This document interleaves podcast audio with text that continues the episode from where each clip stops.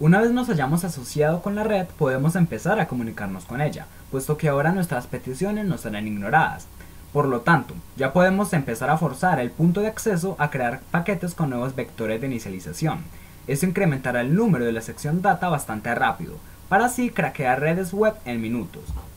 Hay demasiadas maneras de hacer esto, voy a estar explicando la más sencilla y confiable que se llama ARP Request Replay Attack. La idea tras este método es esperar por un paquete ARP. Voy a hablar acerca de esto luego. Por ahora, solamente imagino un paquete ARP como un tipo especial de paquete por el que estaremos esperando.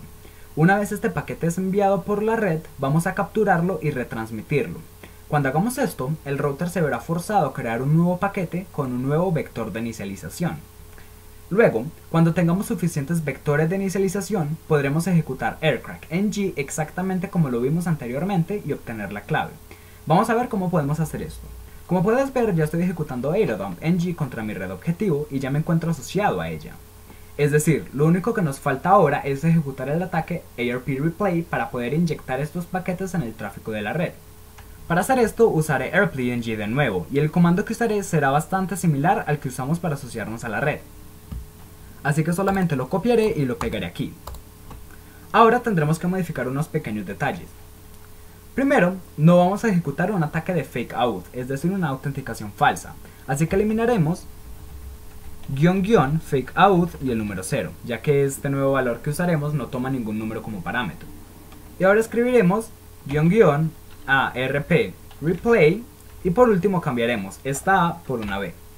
Este comando es casi igual al anterior, estamos ejecutando AirPlay ng para ejecutar un ataque de retransmisión ARP. Le estamos dando la dirección MAC de mi red, le estamos dando la dirección MAC de mi adaptador Wi-Fi y le estamos dando el nombre de la interfaz que tengo en modo monitor. Antes de ejecutar este comando nos asociaremos de nuevo.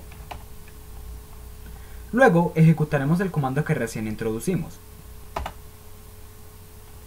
lo que está ocurriendo ahora es que mi adaptador Wi-Fi está esperando un paquete ARP. Una vez este sea transmitido en esta red, lo vamos a capturar y retransmitirlo. Una vez esto ocurra, el punto de acceso se verá generar un nuevo paquete y un nuevo vector de inicialización, y estaremos haciendo esto continuamente. Como ves, ahora el número de data está aumentando bastante rápido, lo que quiere decir que capturamos un paquete ARP y lo estamos retransmitiendo. Una vez haya pasado un tiempo, podemos ejecutar aircrack ng para craquear esta red. Antes de hacerlo me asociaré de nuevo y ejecutaré aircrack ng. De igual forma le daremos el nombre del archivo y ejecutaremos este comando. Y como puedes ver de nuevo, de manera exitosa, aircrack nos devolvió la contraseña de esta red.